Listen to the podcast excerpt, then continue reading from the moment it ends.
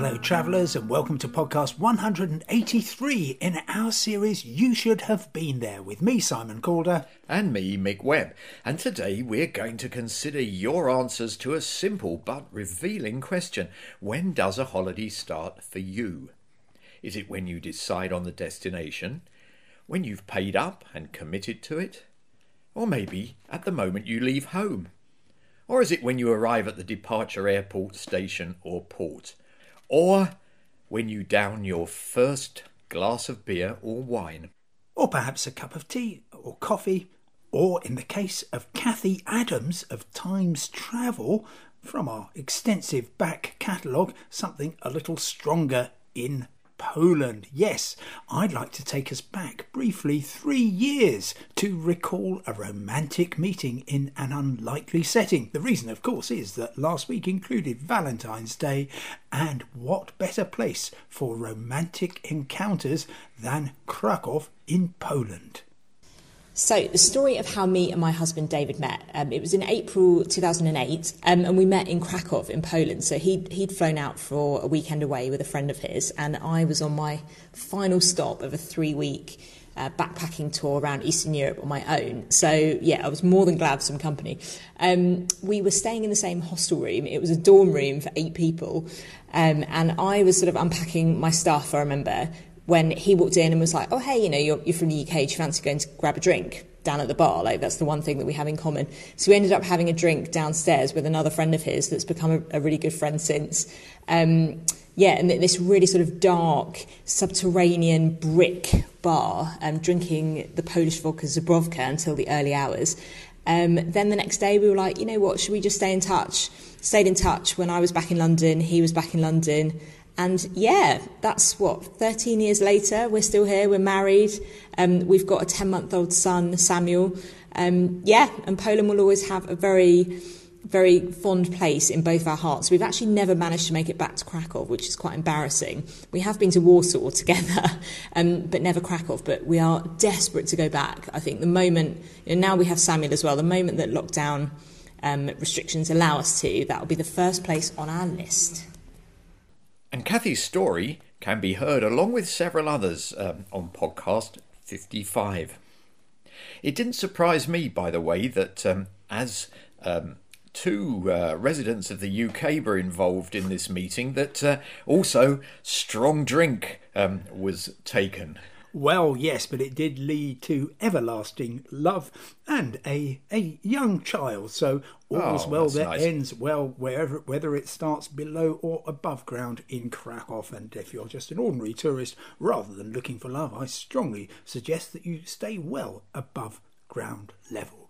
Yes, is it still a very popular destination? It's more popular than ever, and indeed, the big news this month has been that Krakow, along with Reykjavik, have displaced Amsterdam and Barcelona in the top four tourist destinations. Um, the traditional ones of Paris and Rome are still there, but according to Advantage Travel Centre, we've talked, of course, in the past to Julia Lo Bue-Said, the chief executive. Um, she says that, yep, Krakow, Reykjavik are there. Krakow, of course, um, having everything you could want from a uh, short break, um, with in particular low prices, including for subterranean Polish vodka. well, let's get on to today's main theme. When does your holiday really start? Anyone who listened to our last podcast, number 182, might recall that I touched on this topic when I reported on my trip to La Gomera in the Canary Islands.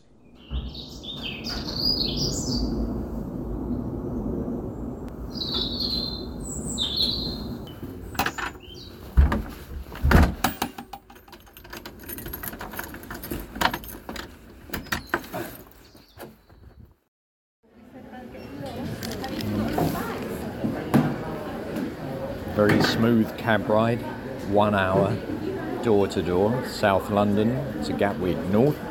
And now the first really big holiday ritual, which is a flat white and a croissant pre plane departure. Mm, very nice.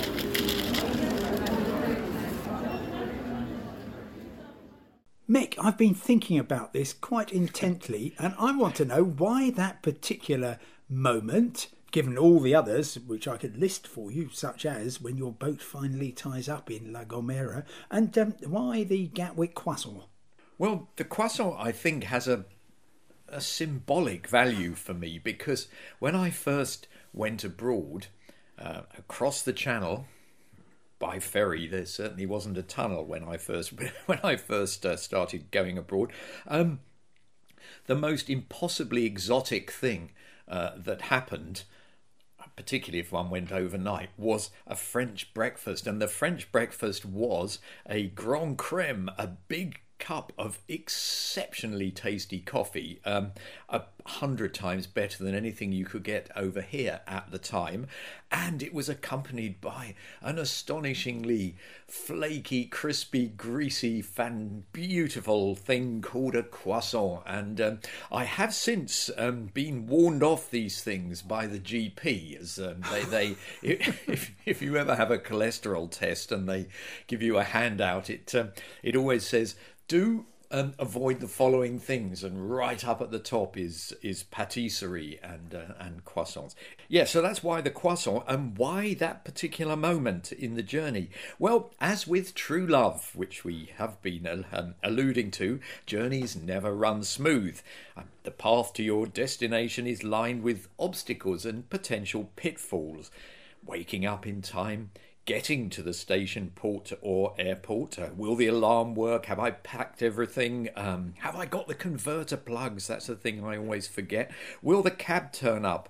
Then there's the struggle with bag drops, the hassle of getting through security, the irritation of the duty free obstacle course, and finally the moment when you can sit down and relax. Anyway, uh, unless of course you're late, which you always are. But uh, when's your um, when's the moment when you're your travels really kick off, really start. I'm absolutely fascinated by this, Mick, and I'm going to go back to the Gatwick croissant because um, this actually takes me back two years to um, the start of 2022 when it had been illegal for weeks to go to France because of, I think it was the Omicron variant, if you remember that. yes. Anyway, I needed yes, to I be shouldn't laugh, but yes. into Paris as soon as I could when they reopened. So I had this incredibly difficult journey which emulated my very first trip like yours abroad which was actually this one Newhaven to Dieppe but nothing open when I got to Dieppe um, you couldn't eat on the train going via Rouen to Paris and finally I got to Paris and then only then could I think, right, I'm here. So I had my coffee, I had my croissant, and that was me being there. And honestly, any earlier than actually walking out of arrivals at your destination, whether that's a port, the railway station, or the airport, I think is too soon. You see, because you're sitting there, um, you don't know if air traffic controllers are going to go sick or their computer's going to stop working or what, what's going to happen. So uh, I, I would always wait till I'm on the ground. But when we um, asked listeners for the point at which they uh, uh are properly on holiday, I was absolutely shocked at the breadth of the responses. Apart from anything else, I thought the earliest point in the whole holiday cycle that people could possibly contemplate was, well, the one you mentioned, when you decide on your destination. But Blackpool 69 says, as soon as the last one has finished. Ah, there speaks a true traveller. But you know, that moment when you decide on the destination was the key point for many listeners. Rachel Parks Brown said, A holiday starts when you book it because it is something to look forward to. And Jane Burnstone agrees. The anticipation, the build up, is as important as the holiday itself. While Frank Kelly observes poignantly, Sometimes the planning is more enjoyable than the trip. I'm with Frank all the way there. I've had a couple of really awful trips which have cost a fortune, but which I have derived value from in the anticipation. So the anticipation is really valuable. And a lot of people, for instance, somebody who um, uh, calls themselves driving with dogs, calibrates the start of the holiday to when the destination is decided, and I have a pile of background books to read by my bed. Tim Coxon moves it on to as soon as I've booked. I love researching the destination, where to go, and what to see. Anticipation is a big part of it to me, and it gives me something to work towards.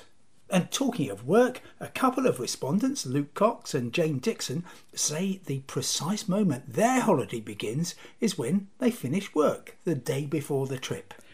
Yes, I, I can see why they say that. Um, I do remember that um, the day before the trip, I and I think loads of other people were always astonished at how much they actually got done. Sort of approximately a week's work in, in one day, um, just because they knew that they were going on holiday. Um, but uh, for many of you, it's the moment you leave home. David Robertson says, The moment you lock the door and leave for the car, train, tube, etc., to start the journey. Michael Fawcett adds, for me, it's the moment I leave home. I'll have done lots of prep before then, but it's not until I cross the doorstep that I properly commit to it, and Carol McCall is very precise. After setting the burglar alarm and locking the door, whoopee! but in case you're wondering, Carol doesn't supply the code for the alarm. Uh, I'm not a car owner, but some of those who are clearly have the moment they drive off as a significant point.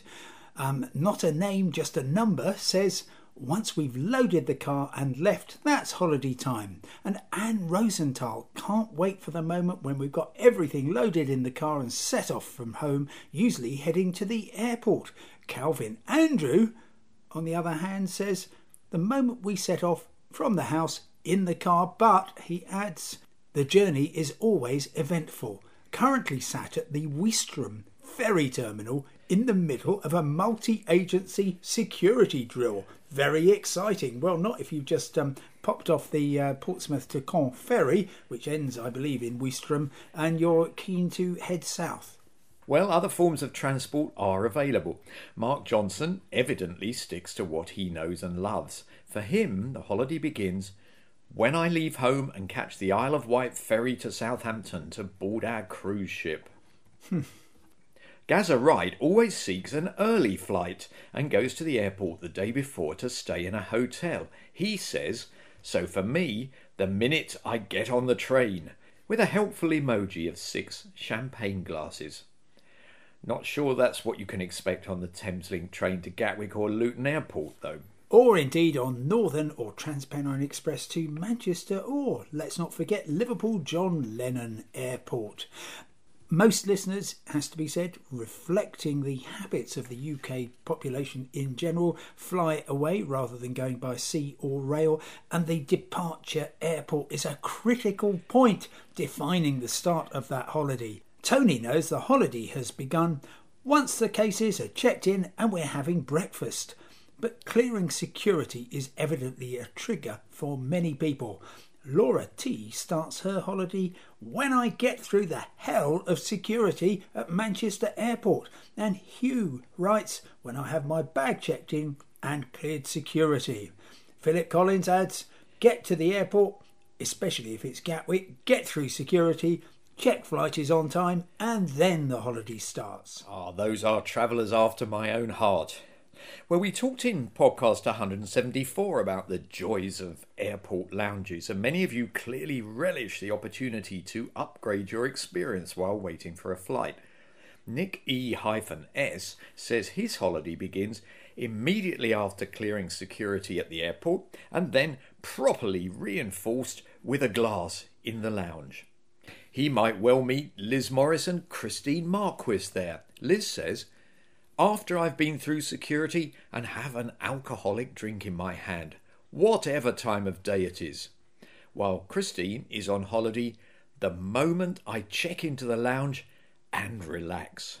Now, that is very interesting because I've actually, um, in my day job at the Independent, been dealing with a chap who was uh, confessing that his daughter missed a flight from New York, from London to New York, entirely because she was doing exactly what Christine Marquis was doing there, um, relaxing in the lounge while they were calling the flight. She got to the gate and they said, Sorry, you're too late. She said, But my bag's on board. And they said, Well, tough luck. You'll see it if you get to New York on a later flight. And so it proved. And um, slightly to divert, a lot of people think that you cannot a flight can't take off if it's got luggage on it that doesn't have a passenger with it. That is no longer the case. So don't dawdle in the lounge or indeed duty free uh-huh. um, if you are hoping uh, if you're just thinking oh my bag's on board they can't go without me they definitely can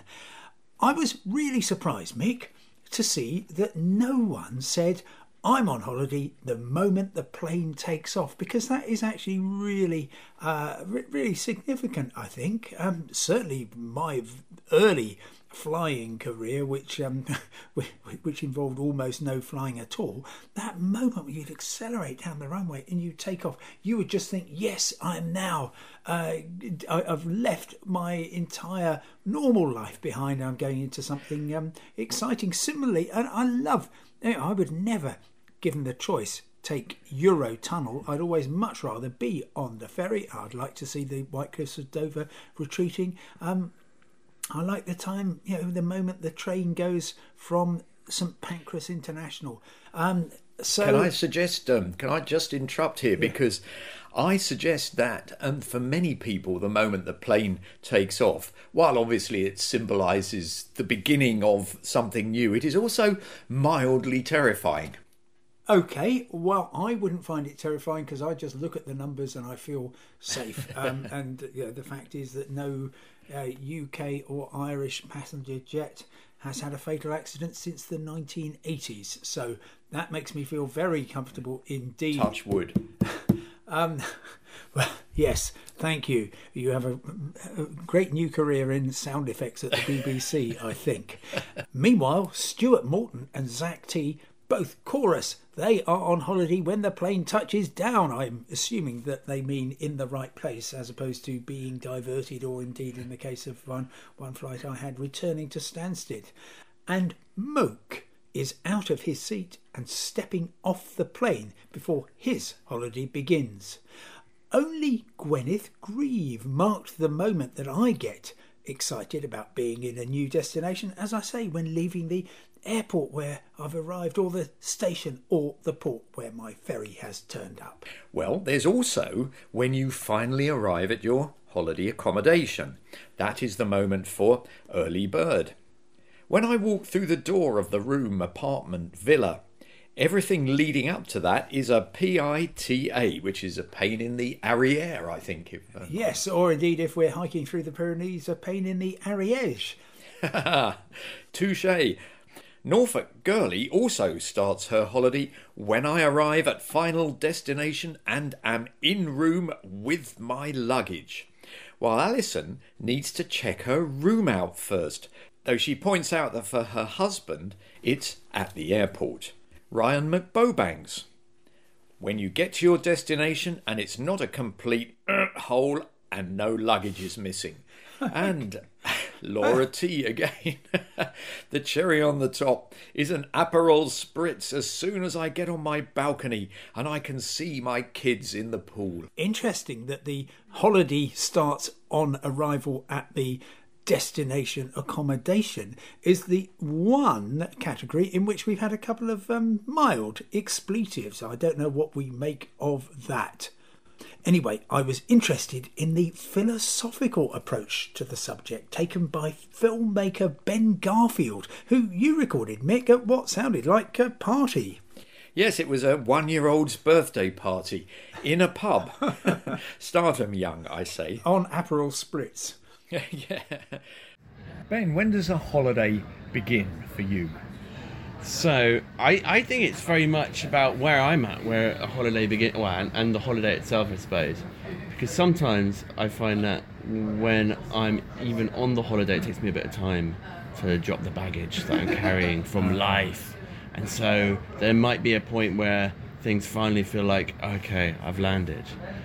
But then also other times I can remember just, you know, the holiday, I'm in the holiday vibe quite early on and whatever's actually going on. Like it could be a few days before I've left, and uh, and I'm feeling I'm feeling I'm feeling like you know my body is here, but in spirit I'm already. You're already there. Yeah. Ah, can you think of an example of um, one of those? Um, think of an example. I, I think maybe it's not quite a holiday, but I can remember like a Glasgow trip not long ago where it was like, you know, I was in that headspace and it was just counting down the days until I would actually be there. Um, uh, but yeah, in spirit, I think I'd already, I was already in the in the fields. Yeah. Um, yeah, and uh, and the other way around. I don't know. I mean, do you ever find that sometimes it takes you just a bit of time? You get you get somewhere and it's like a, th- a few days in. Maybe it could even be a sunny destination. Maybe a trip to I don't know. I think of a trip to Greece I took not long ago with with family, and uh, yeah, kind of first first couple of days it's like okay, getting used to the place and and I've got stuff on my mind, and then a couple of mornings later of waking up in that sunshine, then it's starting to feel like all right, okay, I, I, I can I can get into this, the the swing of things here. You don't sort of feel that, um, uh, as I do, that as soon as I've um, got to an airport and um, got through security and then managed to sit down for a moment to have a coffee and, in my case, a croissant, you don't sort of you don't get that sort of um, feeling about this is where my holiday starts. So, I, I know what you I do relate to that. I do know what you mean um, when the pressure's off and you've actually got through Yeah. the security and you've given yourself enough time to actually have a sit down and get a bite to eat and have a have that warm beverage. Um, yeah, that's I've been there as well. So I, I guess where the holiday there, there isn't there isn't it's just about yeah what's going on it's context of what's going on in my life I suppose That makes me think that actually there is a case for in an airport, along with duty free, along with the restaurants and indeed the lounges, there is space for some kind of philosophical assistance or indeed psychotherapy to help you get rid of all that excess emotional baggage so that you can begin your holiday good and proper as soon as you arrive at your destination. Yeah, that's, that's a good point. I mean, it is true, isn't it? You obviously take your baggage with you as well as your luggage. Yes, and you could even have something which is a philosophical equivalent to those those, those frames that you get, which measure your cabin baggage. So there has to be a meter for how ah. much emotional stuff you are taking with you.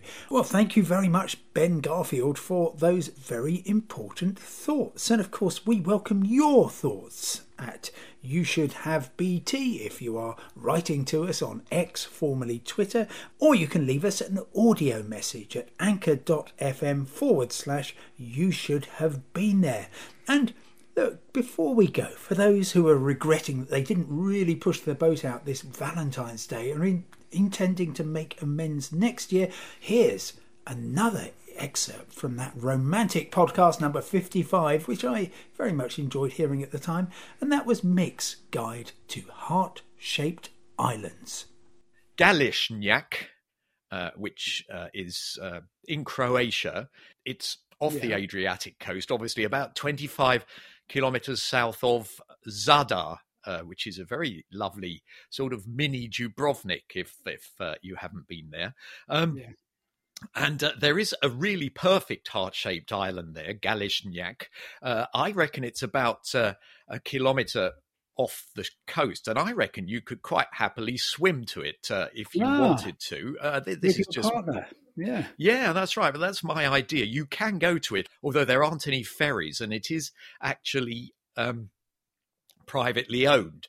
Uh, and it was only discovered uh, a few years ago when Google uh, Earth uh, got going and it was mapped, and people realized that seen from above, it was a perfect heart shape. Uh, unfortunately, this made it really quite popular, and the owner of it. Um, Pretty well stripped it bare of trees and vegetation, uh, and is apparently in the process of uh, building a, a chapel so that people can go and uh, and get married there, um, and presumably pay him um, royally for the privilege. But uh, anyway, he also claims that he's going to be planting olive trees uh, and making it look uh, lovely again.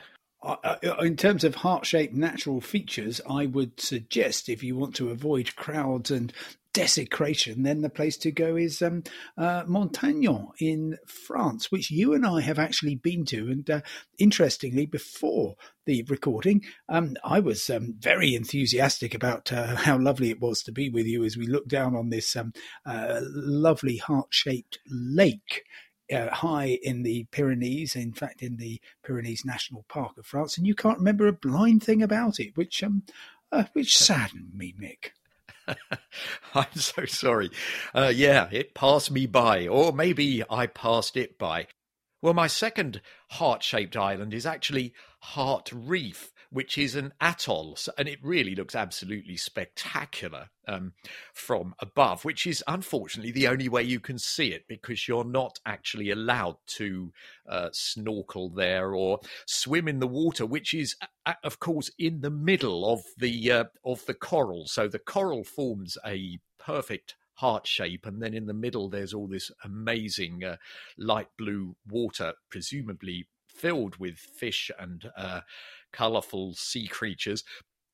Uh, and uh, to get there, you need to go to Brisbane, uh, Australia, and then you have to make your way to Hamilton Island, which is 800 kilometers north, and then uh, you have to book yourself onto a helicopter uh, for the little matter of 1100 Australian dollars, for which you get a, a three hour experience, which involves flying over Heart Reef and then landing near it. Uh, on something which I think they call Heart Island, which actually isn't uh, a heart, an island at all. It's a kind of pontoon, but you land on it and then you can snorkel around that because, uh, for ecological reasons, you're not allowed to um, trespass on the reef itself.